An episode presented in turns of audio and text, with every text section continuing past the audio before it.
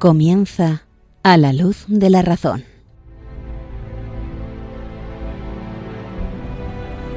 Dirigido por el padre Esteban Medina.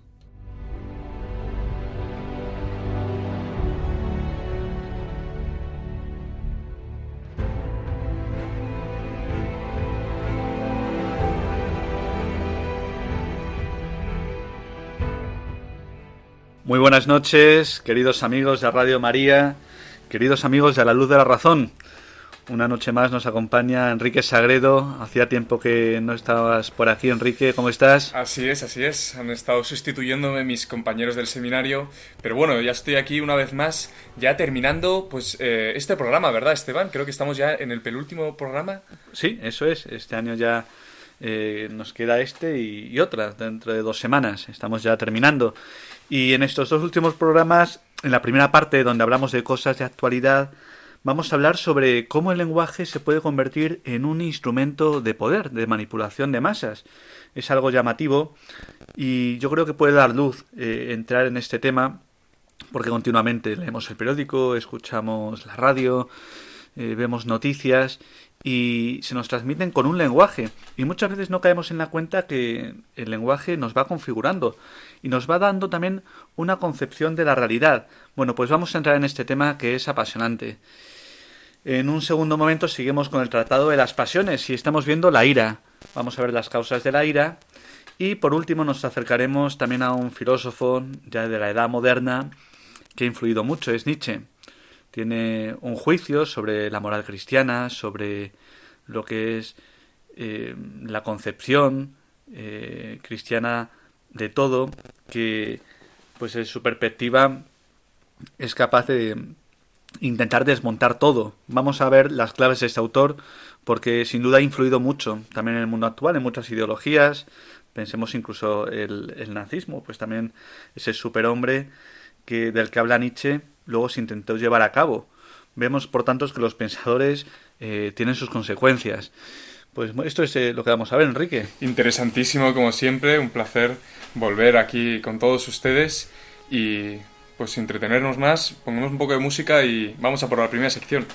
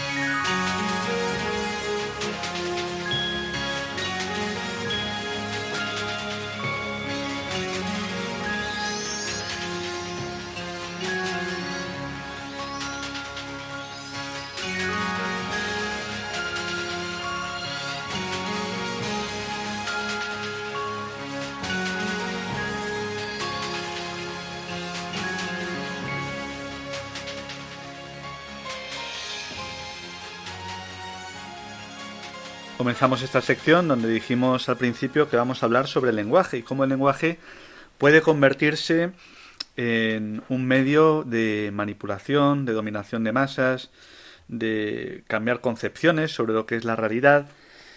Y para ello, en primer lugar, eh, hablemos del lenguaje, porque mm, precisamente Aristóteles habla del hombre como un animal, porque tenemos cuerpo, pero con palabra. ¿no? Y esta palabra, ¿qué quiere decir? Que por la palabra significamos la realidad. Yo puedo decir, pues tengo un bolígrafo entre las manos, estoy mirando un cielo estrellado, o puedo decir que tengo enfrente un árbol. Pero el lenguaje, la palabra, es aquello que significa la realidad. Esto es algo común, ¿no? Y se distingue de lo que es un sonido, un ruido, ¿no? Es algo que significa algo. El lenguaje se debe a nuestra capacidad de conocer las cosas. ¿Y cómo las conocemos?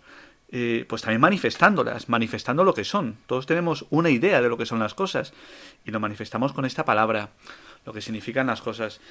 Pues bien, esta palabra no solamente es para nosotros, sino que es para comunicarla.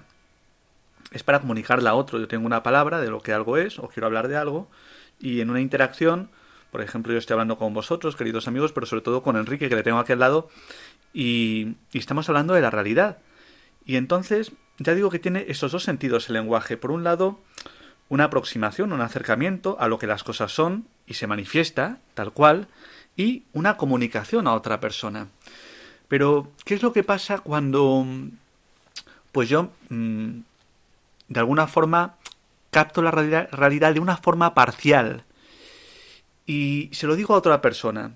¿No? Pues esto es lo que a mí me parece que es la realidad y se lo estoy diciendo a otra persona. Bueno, pues esto es algo falso, algo en lo que hay pues al final una mentira, o sea, la corrupción del lenguaje, cuando el lenguaje se corrompe, cuando el lenguaje no habla de lo que las cosas son, sino de lo que yo quiero que sean, pues también se convierte en una comunicación falsa. Realmente no hay comunicación entre las personas. Y aquí es donde entra la manipulación, porque ya entonces yo no estoy hablando de un tú a tú con otra persona, en la cual yo le digo pues lo que es la verdad, sino que yo intento dominar a otra persona, persuadiéndola, haciéndola ver algo de la realidad que a mí mm, quiero que vea, desde mi perspectiva, para de alguna forma que me dé razón, para, en último término, manipularla, dominarla. Pero ya digo que se debe a estas dos dimensiones del lenguaje. Por un lado, el lenguaje manifiesta lo que las cosas son, y no solamente para nosotros, sino para otro. Y cuando yo a otra persona le estoy diciendo algo que no se fundamenta en la realidad, bueno, pues estoy entonces o bien mintiéndola o bien intentando dominarla, ¿no? Porque ya digo que la corrupción del lenguaje pues lleva en ese sentido también a una corrupción de la vida humana, una corrupción con, las, con los demás. Y, esto es lo que se han intentado en las ideologías, alterar la estructura gramatical de la lengua para cambiar la sociedad. Pues tú cuando vas cambiando determinadas palabras y les quitas su connotación, pues si respecto a lo que las cosas son, si están bien, si están mal, si es algo verdadero, si es falso, bueno, pues al final tú vas cambiando también el lenguaje de las personas y ya no hacen un juicio de la realidad, sino que es como una pseudo realidad por medio del lenguaje.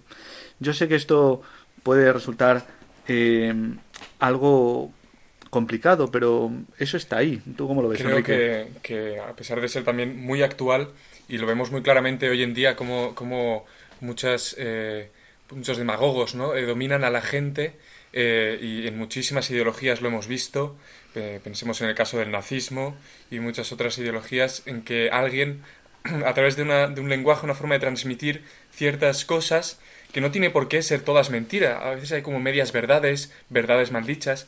Y esto también me recuerda a mí a, la, a los antiguos sofistas, ¿no? Que, que, precisamente hacían esto a través del lenguaje, eran contratados para, o, o con la intención de, de convencer a las personas de una posición y inmediatamente después podían y lograban convencer de la posición totalmente contraria. Porque la gente, a través de la palabra, eh, está muy claro que, se puede dominar, se puede cambiar eh, la forma de pensar. Y bueno, pues acercándonos, ya digo, a estas ideologías que tú efectivamente tienen un fundamento, al final en los sofistas, que se dieron cuenta de la fuerza de la palabra para transmitir ideas y que cuando no es acorde a la realidad, pues se puede manipular. Pues desde esta perspectiva ya digo que la corrupción de las palabras lleva a la corrupción de la sociedad.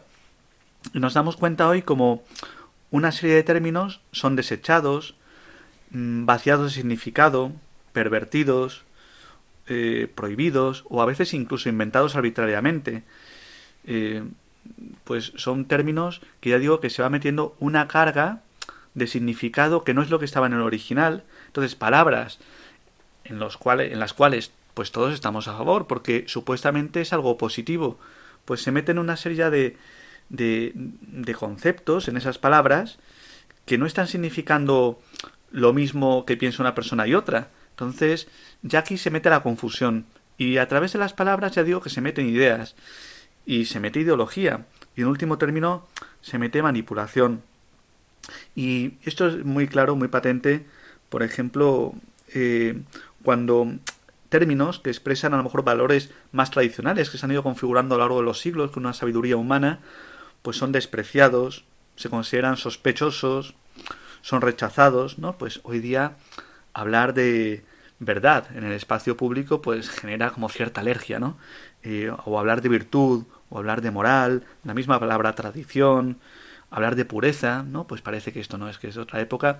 Y ya, eh, en vez de hablar de lo que las cosas son, porque estamos hablando de realidades, pues no, ya tiene una carga negativa este lenguaje, ¿no? Porque, mm, bueno, pues se, lo ha ido también de alguna forma eh, deformando. Y entonces se mete esta carga negativa. Eh, también cuando hablamos de vicio, perversión, pecado, pues por supuesto, es mira, es que ya es algo como esto pasado de moda. Y no se trata si es pasado de moda o no, sino se trata si esto habla de la realidad y podemos comunicarnos. Y esto lleva también a un crecimiento en la educación de la persona humana o no. Hablemos de las cosas tal y como son. Pero claro, tú hoy día empleas estos términos y ya tienen una carga emotiva o una carga mm, que lleva, llevan a ser sospechosos, ¿no? Una carga negativa. Y, eso está, esto está continuamente. Entonces vemos aquí que si pervertimos las palabras, que son nuestra relación con la realidad, pues también pervertimos el carácter comunicativo. Y en último término, pervertimos también la sociedad. Por eso las, son muy importantes las palabras. Fíjate, yo me estaba acordando, eh, lo hemos hablado en el programa en otros puntos, ¿no? Cuando en tiempos de Santo Tomás había discusiones en la universidad, pues este fue el método escolástico, ¿no? Pues objeciones para llegar un diálogo, para llegar a la verdad, ¿no? Pues, eh, oye, pues yo tengo esto. Entonces, siempre decían, a ver, ¿tú qué entiendes por esta palabra? ¿O tú qué entiendes por esta expresión? A ver si entendemos lo mismo, ¿no? Y, y lo importante no era tener, pues ya digo, dar una connotación a las cosas, sino entendernos si las palabras están hablando de la misma realidad. Porque cuando no hablan de la misma realidad, pues entonces ya digo que entra la confusión, entra la demagogia, entra la manipulación. Pero lo primero es eh, decir esto, las palabras hablan de una realidad. Y hay palabras que significan la realidad que hoy día ya se han deformado, que tú no las puedes utilizar, porque tiene una carga negativa. Una carga negativa porque en último término está hablando de algo objetivo. Esto eh, es así. Del mismo modo, por ejemplo, hay otros términos con connotaciones positivas, ¿no? Que pues todos cuando hablamos, por ejemplo, de, de diversidad, ¿no? Pues uno expresa la diversidad en, no sé, eh, en los seres vivos, en, en las plantas, pues es algo muy enriquecedor que haya una diversidad, evidentemente. La diversidad es algo bueno, ¿no? Que cada uno es como es y, es plural y la naturaleza pues todo es plural y, y, cada uno ya digo que tiene sus características propias. Entonces la diversidad es un enriquecimiento también y por supuesto que contra esto pues no hay nadie que esté en su sano juicio contra esto. Pero claro ya con la en esta palabra que ya digo que tiene una connotación de primeras positiva pues se les da un nuevo contenido un contenido el cual es explotado que al final en la diversidad se trata de oscurecer si algo que sea bueno o malo, o se puede hacer un juicio moral respecto a esto o respecto a esto otro, pues ya aquí la cosa cambia, ¿no? Porque se mete, ya digo, en una palabra supuestamente que todos aceptamos, que es buena, pues ya se meten a lo mejor, pues bueno, diversidad, pues respecto a, no sé, a comportamientos sexuales, o diversidad respecto a formas de ver, pues no sé, la economía, eh, pero también con una dimensión moral. Bueno, hay que ver también qué entendemos por diversidad. Por eso digo que es muy importante ponerse de acuerdo. Porque en palabras que muchas veces ya digo que de primera tienen una carga positiva, luego se meten otros contenidos más mmm, desde un juicio moral, ¿no? Eh, también se utilizan palabras para desprestigiar a, a, los opositores, ¿no? Pues, por ejemplo, la palabra fobia, ¿no? Pues evidentemente existe la palabra fobia, es algo pues que hay personas que tienen aracnofobia, ¿no? Pues un odio a las arañas. Pero hoy día si estás eh, eh, haces un juicio moral sobre algo, no sobre una persona, que eso le toca a Dios juzgar sobre las personas, pero si haces un juicio moral sobre algo, pues ya es que tienes una fobia ante eso, como un odio. Y yo no tienes un odio. Pero entonces ya se desfigura, porque ya no está, ya no puedes hablar como en una, un diálogo, decir, mira, eh, esta es la concepción de lo que puede ser verdadero, falso, de lo que está bien, de lo que está mal.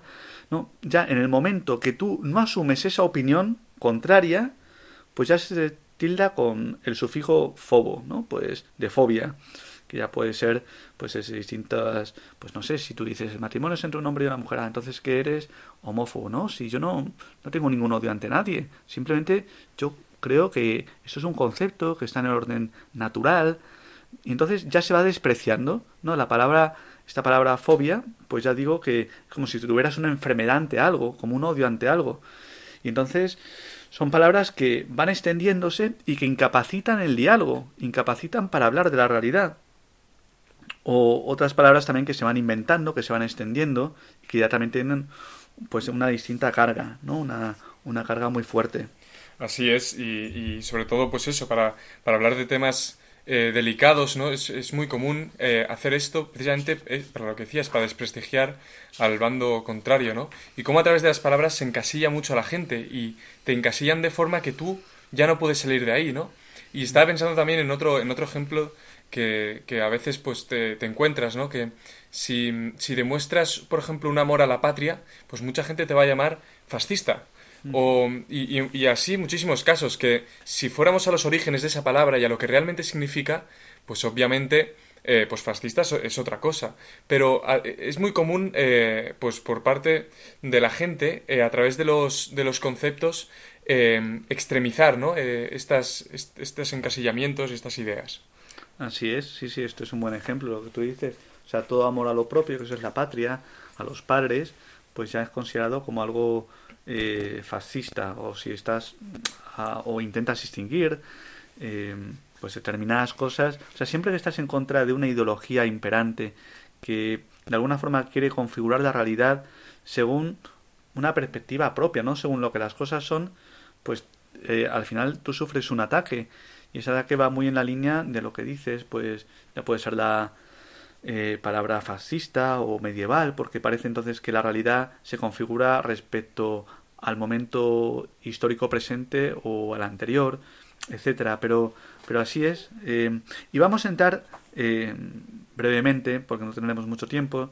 En el siguiente programa continuaremos, pues viendo distintos, distintas palabras, ¿no? Términos claves que son afectados por la ideología y que se nos va metiendo, se nos van metiendo y, y nos confunden, ¿no? Eh, por ejemplo, la palabra valores. Evidentemente, cuando uno habla de un valor, pues tiene una connotación positiva, ¿no? Algo que es un valor, es algo enriquecedor, algo que uno considera que, bueno, pues que es un bien para el hombre. Pero, claro, los valores supuestamente van cambiando, ¿no? Y lo que era un valor ayer, pues a lo mejor no es un valor hoy.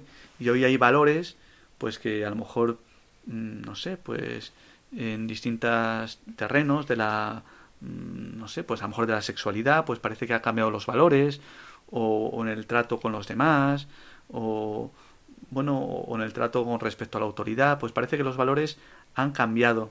Entonces, ya digo, una palabra que es positiva, al final, si no hace referencia al contenido, porque el contenido del valor es si es algo bueno o malo. Y esto es algo que está afianzado en la realidad. No se trata de decir, ahora, por ser un valor, pues ya todos tenemos que seguir tras de él. Bueno, ¿de qué, ¿a qué te estás refiriendo? Veamos que no solamente por la, el término valor, pues ya entonces tenemos que todos acceder a lo que, a lo que signifique. Tenemos que preguntarnos qué significa eh, ese término valor. Pues ya digo que con los valores que supuestamente tienen una implicación, una connotación positiva, pues muchas veces se convierte en algo que se nos va metiendo una serie de, de, conceptos, pues que a lo mejor son malos, ¿no? Pues ahora es un valor, pues no sé, mmm, a lo mejor eh, la tolerancia, perfecto, si la tolerancia si es aceptar y tener paciencia con los males, pues puede ser un valor, pero si esto lleva a, a no distinguir entre un bien y un mal y que todo tiene que ser bueno y tal, bueno, pues entonces a lo mejor no es un valor tan grande la tolerancia. Entonces dice, no, entonces es que eh, no respetas la diversidad, ¿no? Si la diversidad es, por ejemplo, que hay distintas razas en la Tierra, pues que hay gente alta, que hay gente eh, baja, delgada, gorda, pues eso es un enriquecimiento. Pero ya cuando entra la connotación moral, pues ya no entra entonces tanto el valor como si fuera algo positivo. Ya digo que puede ser diversidad, puede ser tolerancia, eh, etcétera. ¿no? Otra palabra, por ejemplo, libertad. Pues todos estamos a favor de la libertad, evidentemente. Esto es algo propio de la dignidad de la persona, algo que Dios nos ha dado, que nos estamos creados a, semejanza de Dios, porque somos seres libres, ¿no? Y es un bien.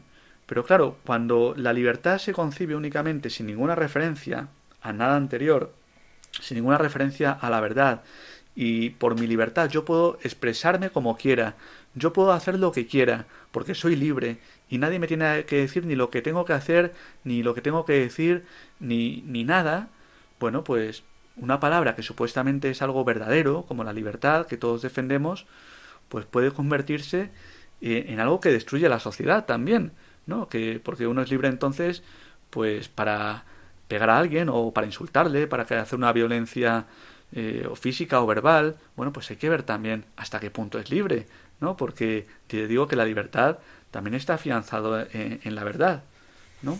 Y me parece también una verdadera lástima y una, una pena que algo que ocurre es que cuando una palabra se ha desprestigiado tanto y se ha cambiado tanto su significado, como es el caso, por ejemplo, de libertad, eh, que muchas veces no, es, no se trata de libertad, sino de libertinaje y, otras cosas que no, que no es la palabra misma, pues ya parece como que ya no lo puedes incluir en tu diccionario, ya no puedes hablar y usar esa palabra porque la gente te va a malinterpretar, te va a, a entender mal, ¿no? Y es una verdadera pena, porque eso nos hace perder muchas veces o tener que estar dando explicaciones todo el rato eh, por culpa de esto, de, de, las personas que han eh, desprestigiado y, cambiado totalmente el significado de, algunas palabras pues fundamentales para, para, el ser humano. Claro, y esto al final lo que incapacita es el diálogo, em, porque bueno, pues muchas veces el concepto que hay de libertad no es el mismo el que tiene una persona que otra, ¿no? O el concepto que hay, ya digo, de diversidad o de tolerancia o de verdad. Bueno, pues se trata que uno tiene que tener un espíritu muy abierto para poder dialogar y precisar. Oye, ¿tú qué entiendes por esto? Pero no se trata como de imponer, ¿no? Es que entonces si estás en contra de esto, entonces ya, pues lo que decíamos antes, ya te vierten una serie de, de palabras que también uno se siente como que no puede entrar en el diálogo, ¿no? Eh, de alguna forma se siente arrinconado. Bueno, pues esto viene bien, ¿no? Para ¿qué es el lenguaje? El lenguaje expresa la realidad y el lenguaje sirve para comunicarnos. Y evidentemente la deformación del lenguaje, cuando no es conforme a la realidad, lleva a la manipulación y al final a que no haya una amistad social entre nosotros y, que haya continuas polémicas eh, y, batallas también, porque, porque al final no hablamos de lo mismo, ese es el problema. Muy bien amigos, lo vamos a dejar aquí. Eh, y nada, escuchamos un poco de música y, y ojalá mm, den vueltas a todo eso en su corazón.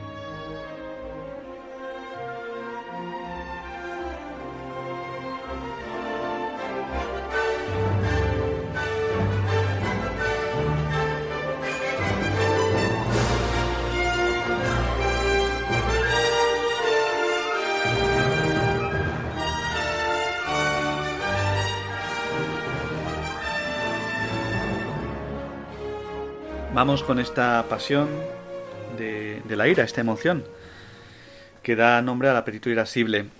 Mm, nos preguntamos, la ira ya sabemos que es eh, esa pasión ante un mal presente que tenemos el deseo y la esperanza también de, de quitárnoslo. Entonces luchamos contra él y de ahí sale la ira, ¿no? Como para afrontar ese mal, intentar repudiarlo, intentar apartarlo.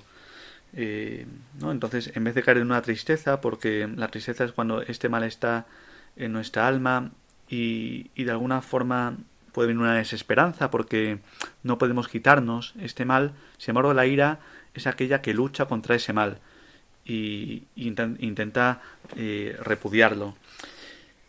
La ira es el deseo sobre todo de causar daño a otro bajo la razón de justa venganza, o sea, cuando eh, me han infligido un mal, algo que me daña, que me hiere, pues la forma de quitarme este mal, pues también es causar un mal a aquel que me está infiriendo eh, este mal, ¿no? Eh, de alguna forma mm, vencerlo.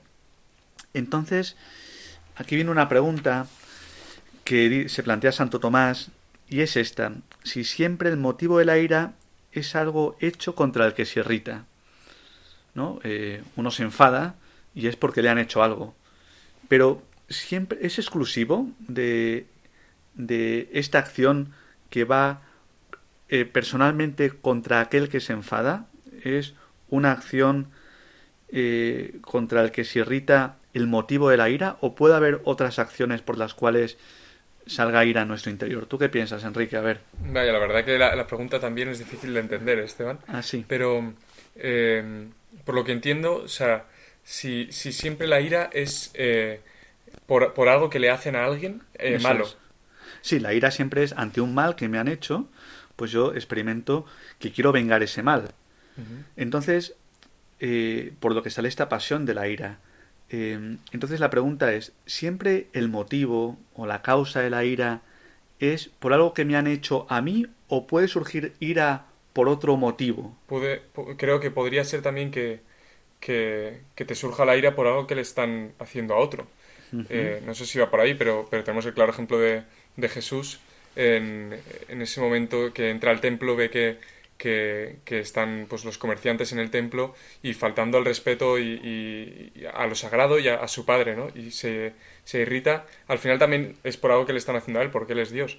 Pero, pero en ese sentido de, hijo, ¿no? De que están, eh, esta es la casa de mi padre, dice.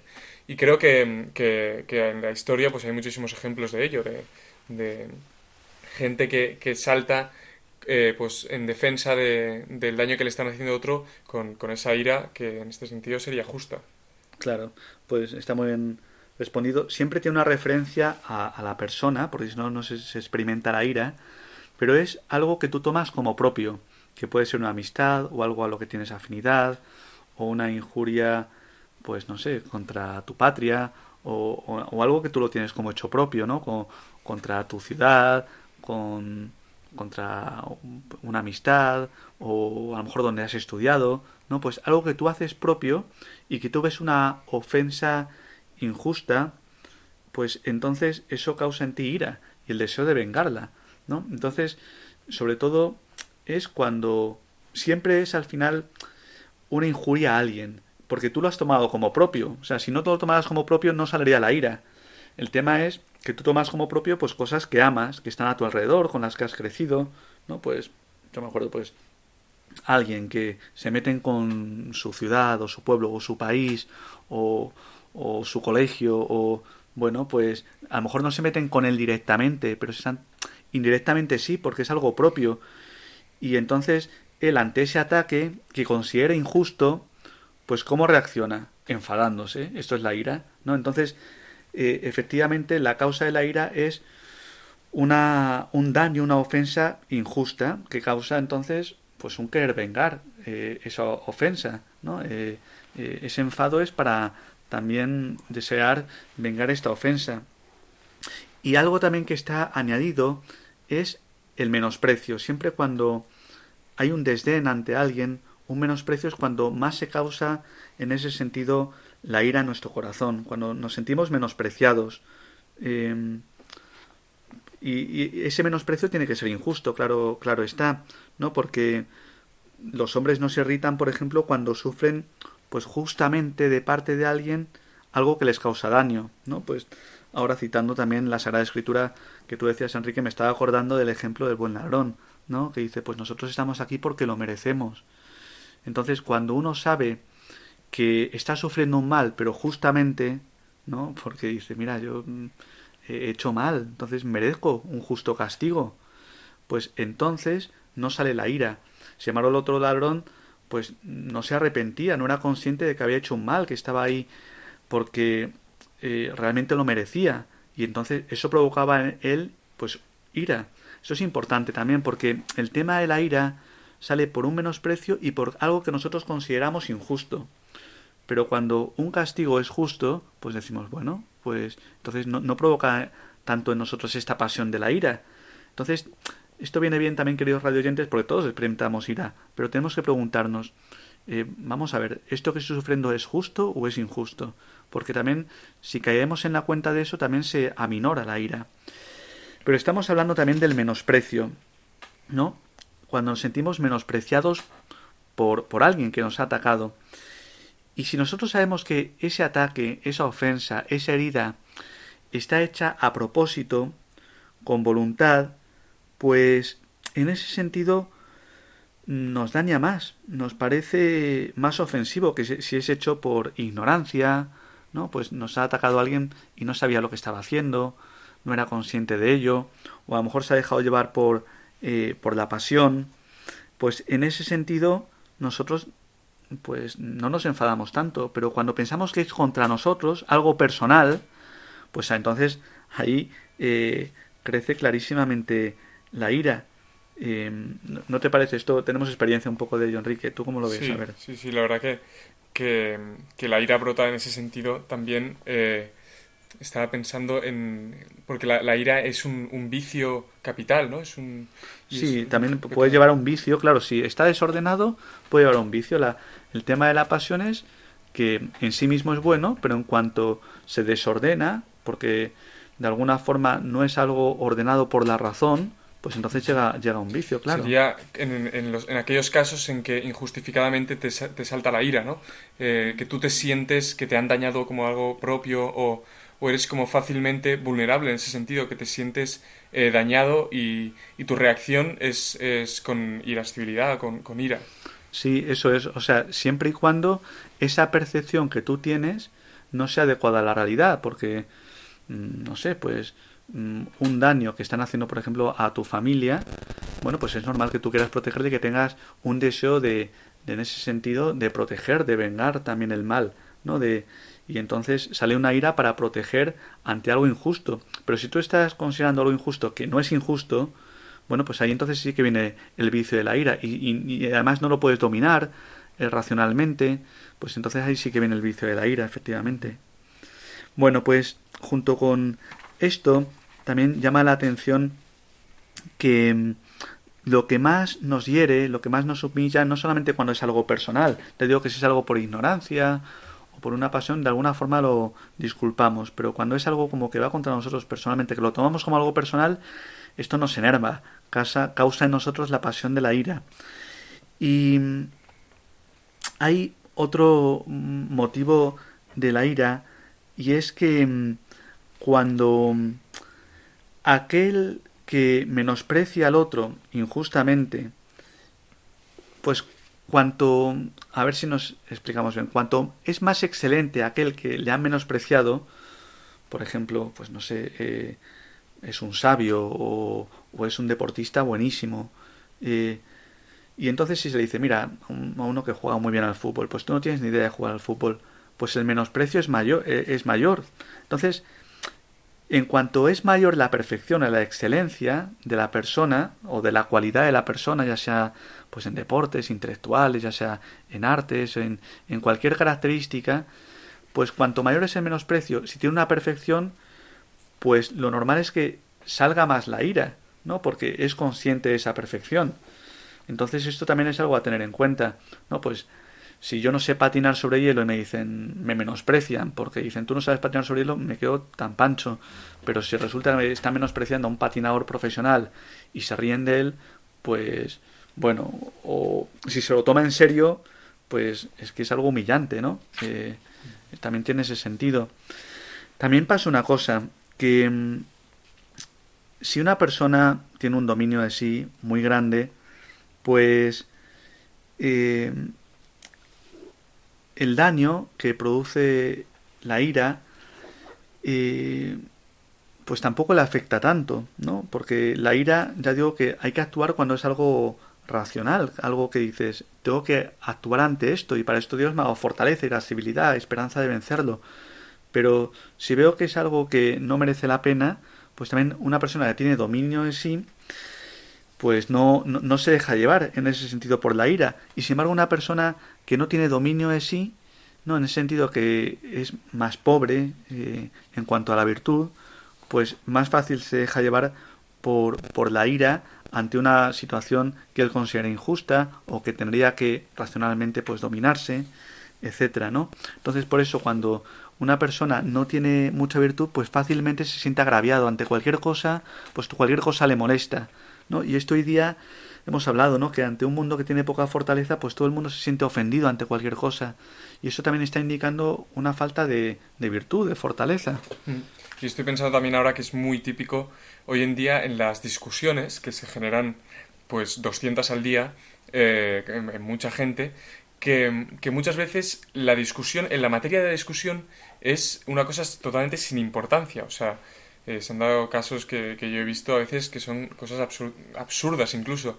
Pero por el tema de el valor que la gente, yo creo que, que el valor de su opinión y su el tener razón cobra un valor tan grande para las personas que como por protegerlo y, simplemente por el hecho de querer tener razón y en ese sentido ser superior al, al, otro, pues se defiende absolutamente todo, aunque a veces alguno no esté muy convencido de, su, de lo que está defendiendo, pero se agarra a, argumentos que encuentra como sea para defender su posición y en ese sentido eh, hay, un, hay un impedimento muy grande para el diálogo, como decíamos antes, porque no se, no se busca una verdad y no se discute para llegar a una verdad, sino para, eh, con irascibilidad, defender eh, los propios eh, pensamientos. Claro, o sea, cuando no hay una... Al final hace falta una moderación de la ira para hablar de lo que las cosas son, porque si no, la ira lleva como una defensa propia, una defensa en la cual yo tengo que quedar por encima, donde yo estoy defendiéndome a mí mismo continuamente, a mí yo, y parece que el otro me está intentando humillar. Y entonces ya no se trata de argumentos, sino únicamente de orgullo. Y en eso la ira, pues también nos puede cegar, efectivamente. La ira que ya se convierte en una pasión desordenada. Pero, pero sí, desde luego esto, esto está. Algo que también llama la atención sobre la ira es que una persona que ha sido ofendida, injuriada, menospreciada por otra, cuando la otra persona, justo lo contrario de lo que tú estabas diciendo ahora, Enrique, se humilla, se abaja, pide perdón, eh, entonces la ira de la otra persona disminuye, porque mm, de alguna forma la ira quiere enfrentarse contra alguien, pero cuando ve que no tiene como nadie enfrente que esté a su nivel, como la ira va como a, luchar, va a atacar contra, entre comillas, ¿no? Pues, permítanme la, imagen, pues contra un enemigo, ¿no? Eh, eh, yo tengo ira y quiero vengarme y a ese que está enfrente me ha injuriado y tengo que vencerle, ya sea con mi palabra, con lo que sea. Bueno, pues si esa otra persona de alguna forma muestra una estima hacia mí, también se humilla, se abaja, pide perdón, se explica, dice, mira, si este no, esto no, lo siento si te ha ofendido, pues la ira también se aplaca, ¿no? Eh, porque entonces ya eh, no se está percibiendo en ese sentido como una, una ofensa. De hecho dice eh, los proverbios, ¿no? La respuesta suave quebranta la ira. Porque ya en esta respuesta suave, pues ya no se significa como un desprecio, ¿no? Entonces, si estábamos hablando antes de que las causas de la ira son el menosprecio, el pensar que es algo personal, que ha sido voluntario contra mí, que ha sido algo elegido, bueno, pues cuando hay suavidad, pues también se abaja la ira. Esto es importante también porque es propio también de nuestra vida, especialmente nuestra vida cristiana, ¿no? Actuar, actuar con suavidad. Y, y, bueno, pues así también se aplacan los ánimos y se puede hablar mejor.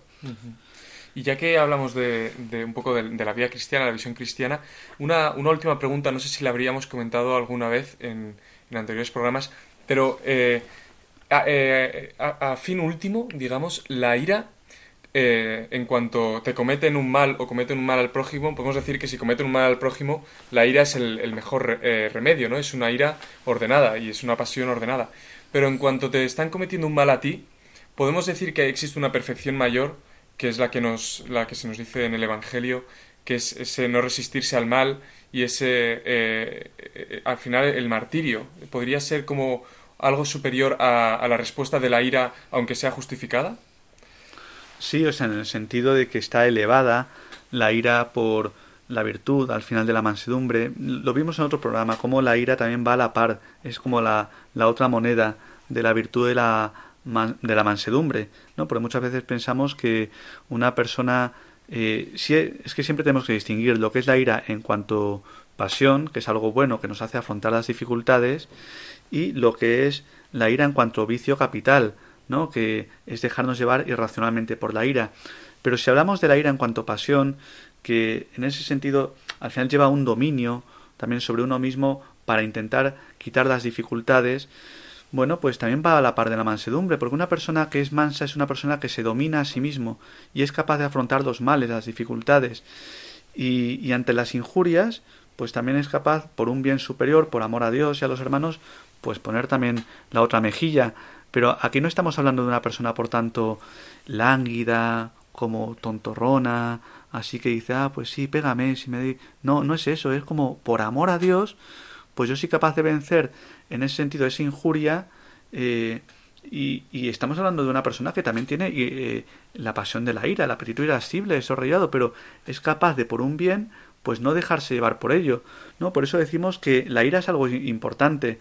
Los cristianos pues somos gente con corazón y, y, también si la ira está bien ordenada, pues como el Señor, y también incluso ante los males, pues una persona que ordena en ese sentido su deseo de hacer el bien, pues no se convierte como en algo apático, como si no estuviera sufriendo nada, no, sino que es por un bien mayor está dispuesto a sufrir ese mal.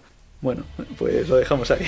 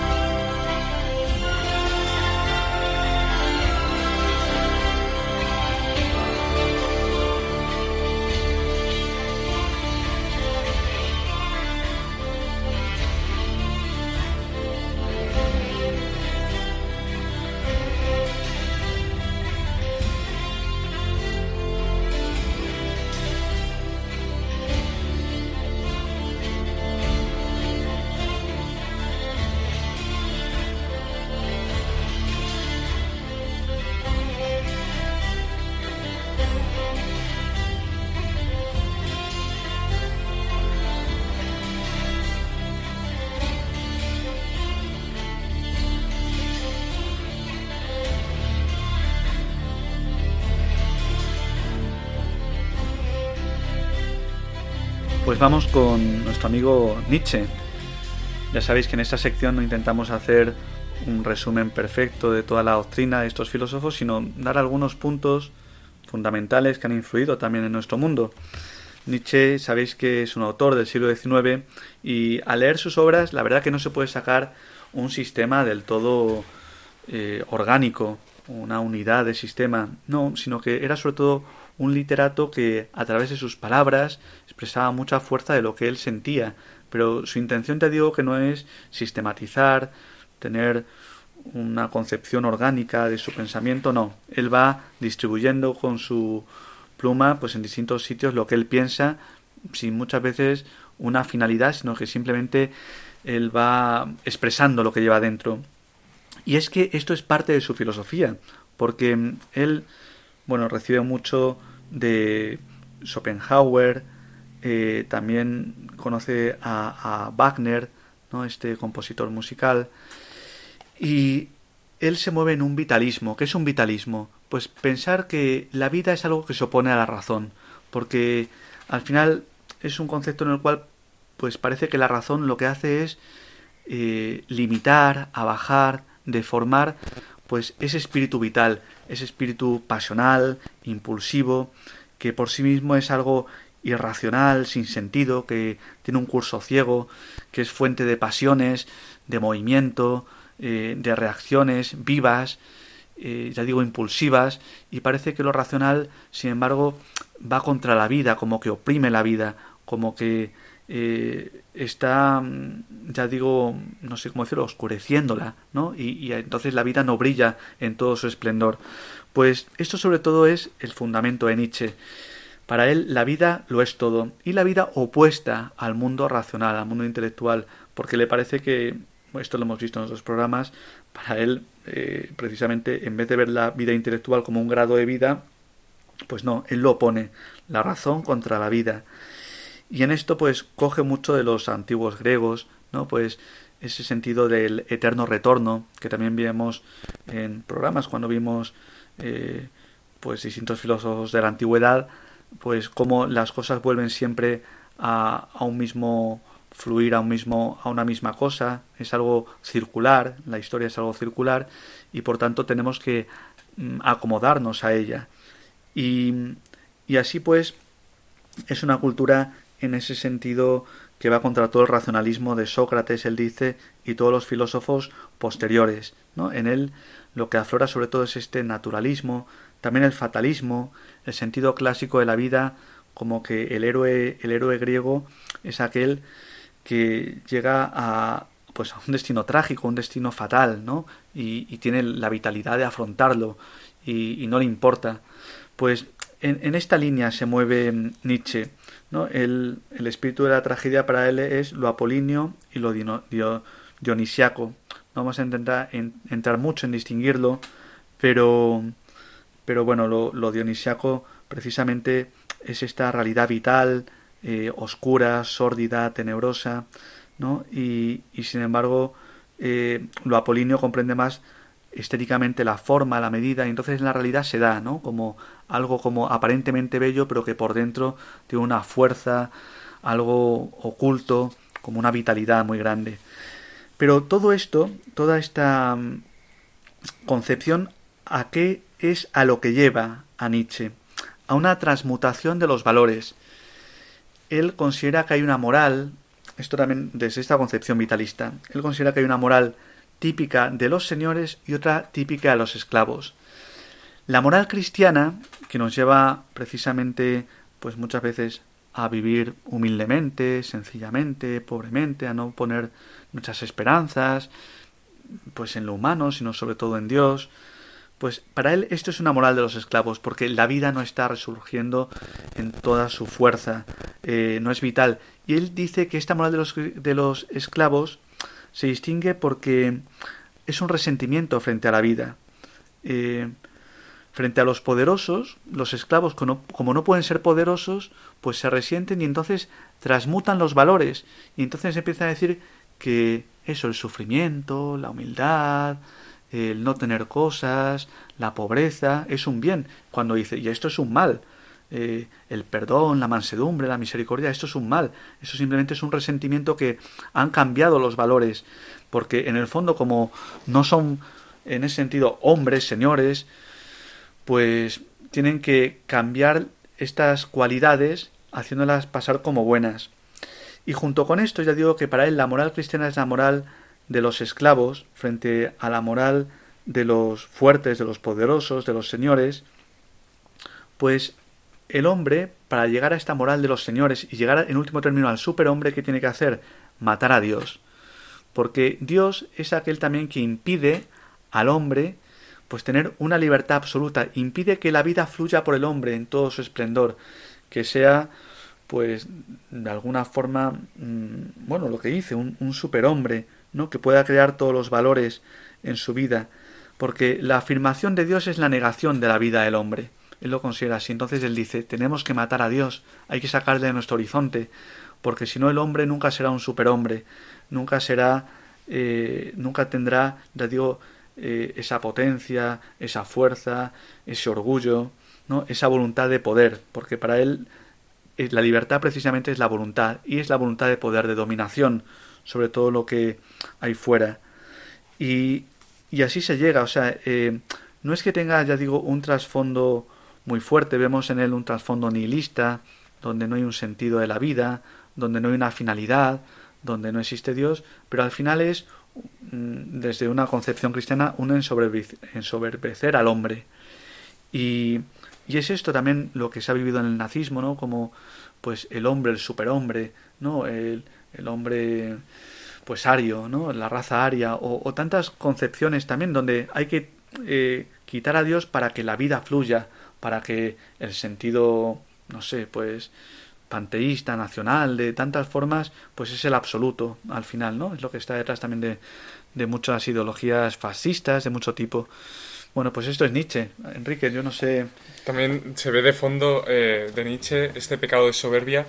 Me, recuerda muchísimo al, pecado original, ¿no? Seréis como dioses. Al final Nietzsche lo que quería era ser Dios, ser eh, su Dios él mismo, ¿no?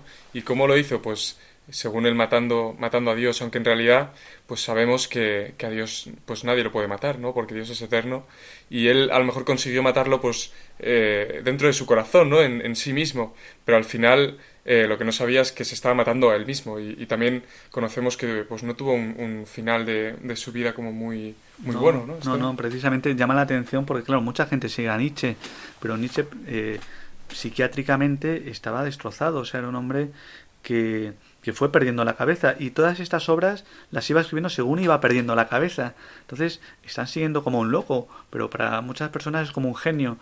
Y efectivamente decía, él pensaba que iba a matar a Dios, pero al final murió él, porque él era un mortal. Por mucho que él quisiera ser un superhombre, pues él era un mortal.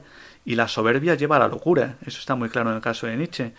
Entonces, bueno, tengamos cuidado también al leer a Nietzsche porque es apasionante leerlo, pero, pero también crea pues al final lleva una soberbia que lleva a la locura. Lo dejamos aquí, queridos amigos.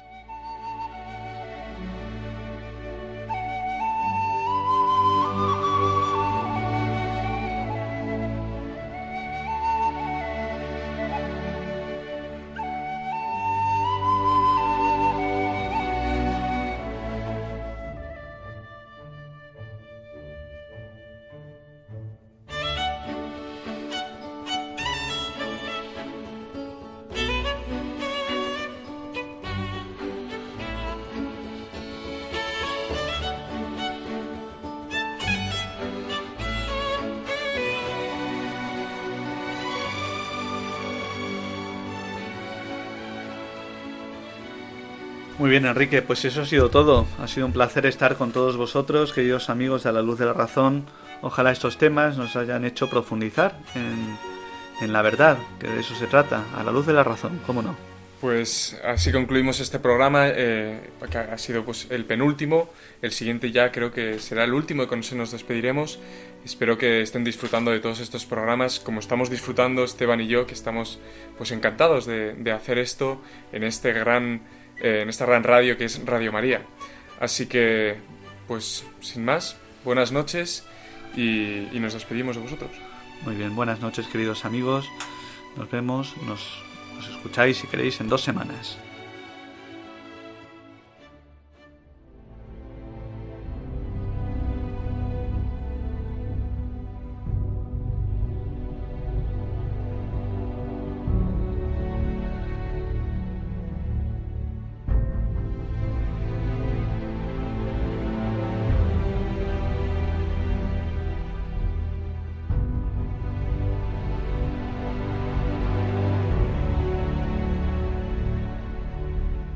Han escuchado en Radio María A la luz de la razón, dirigido por el Padre Esteban Medina.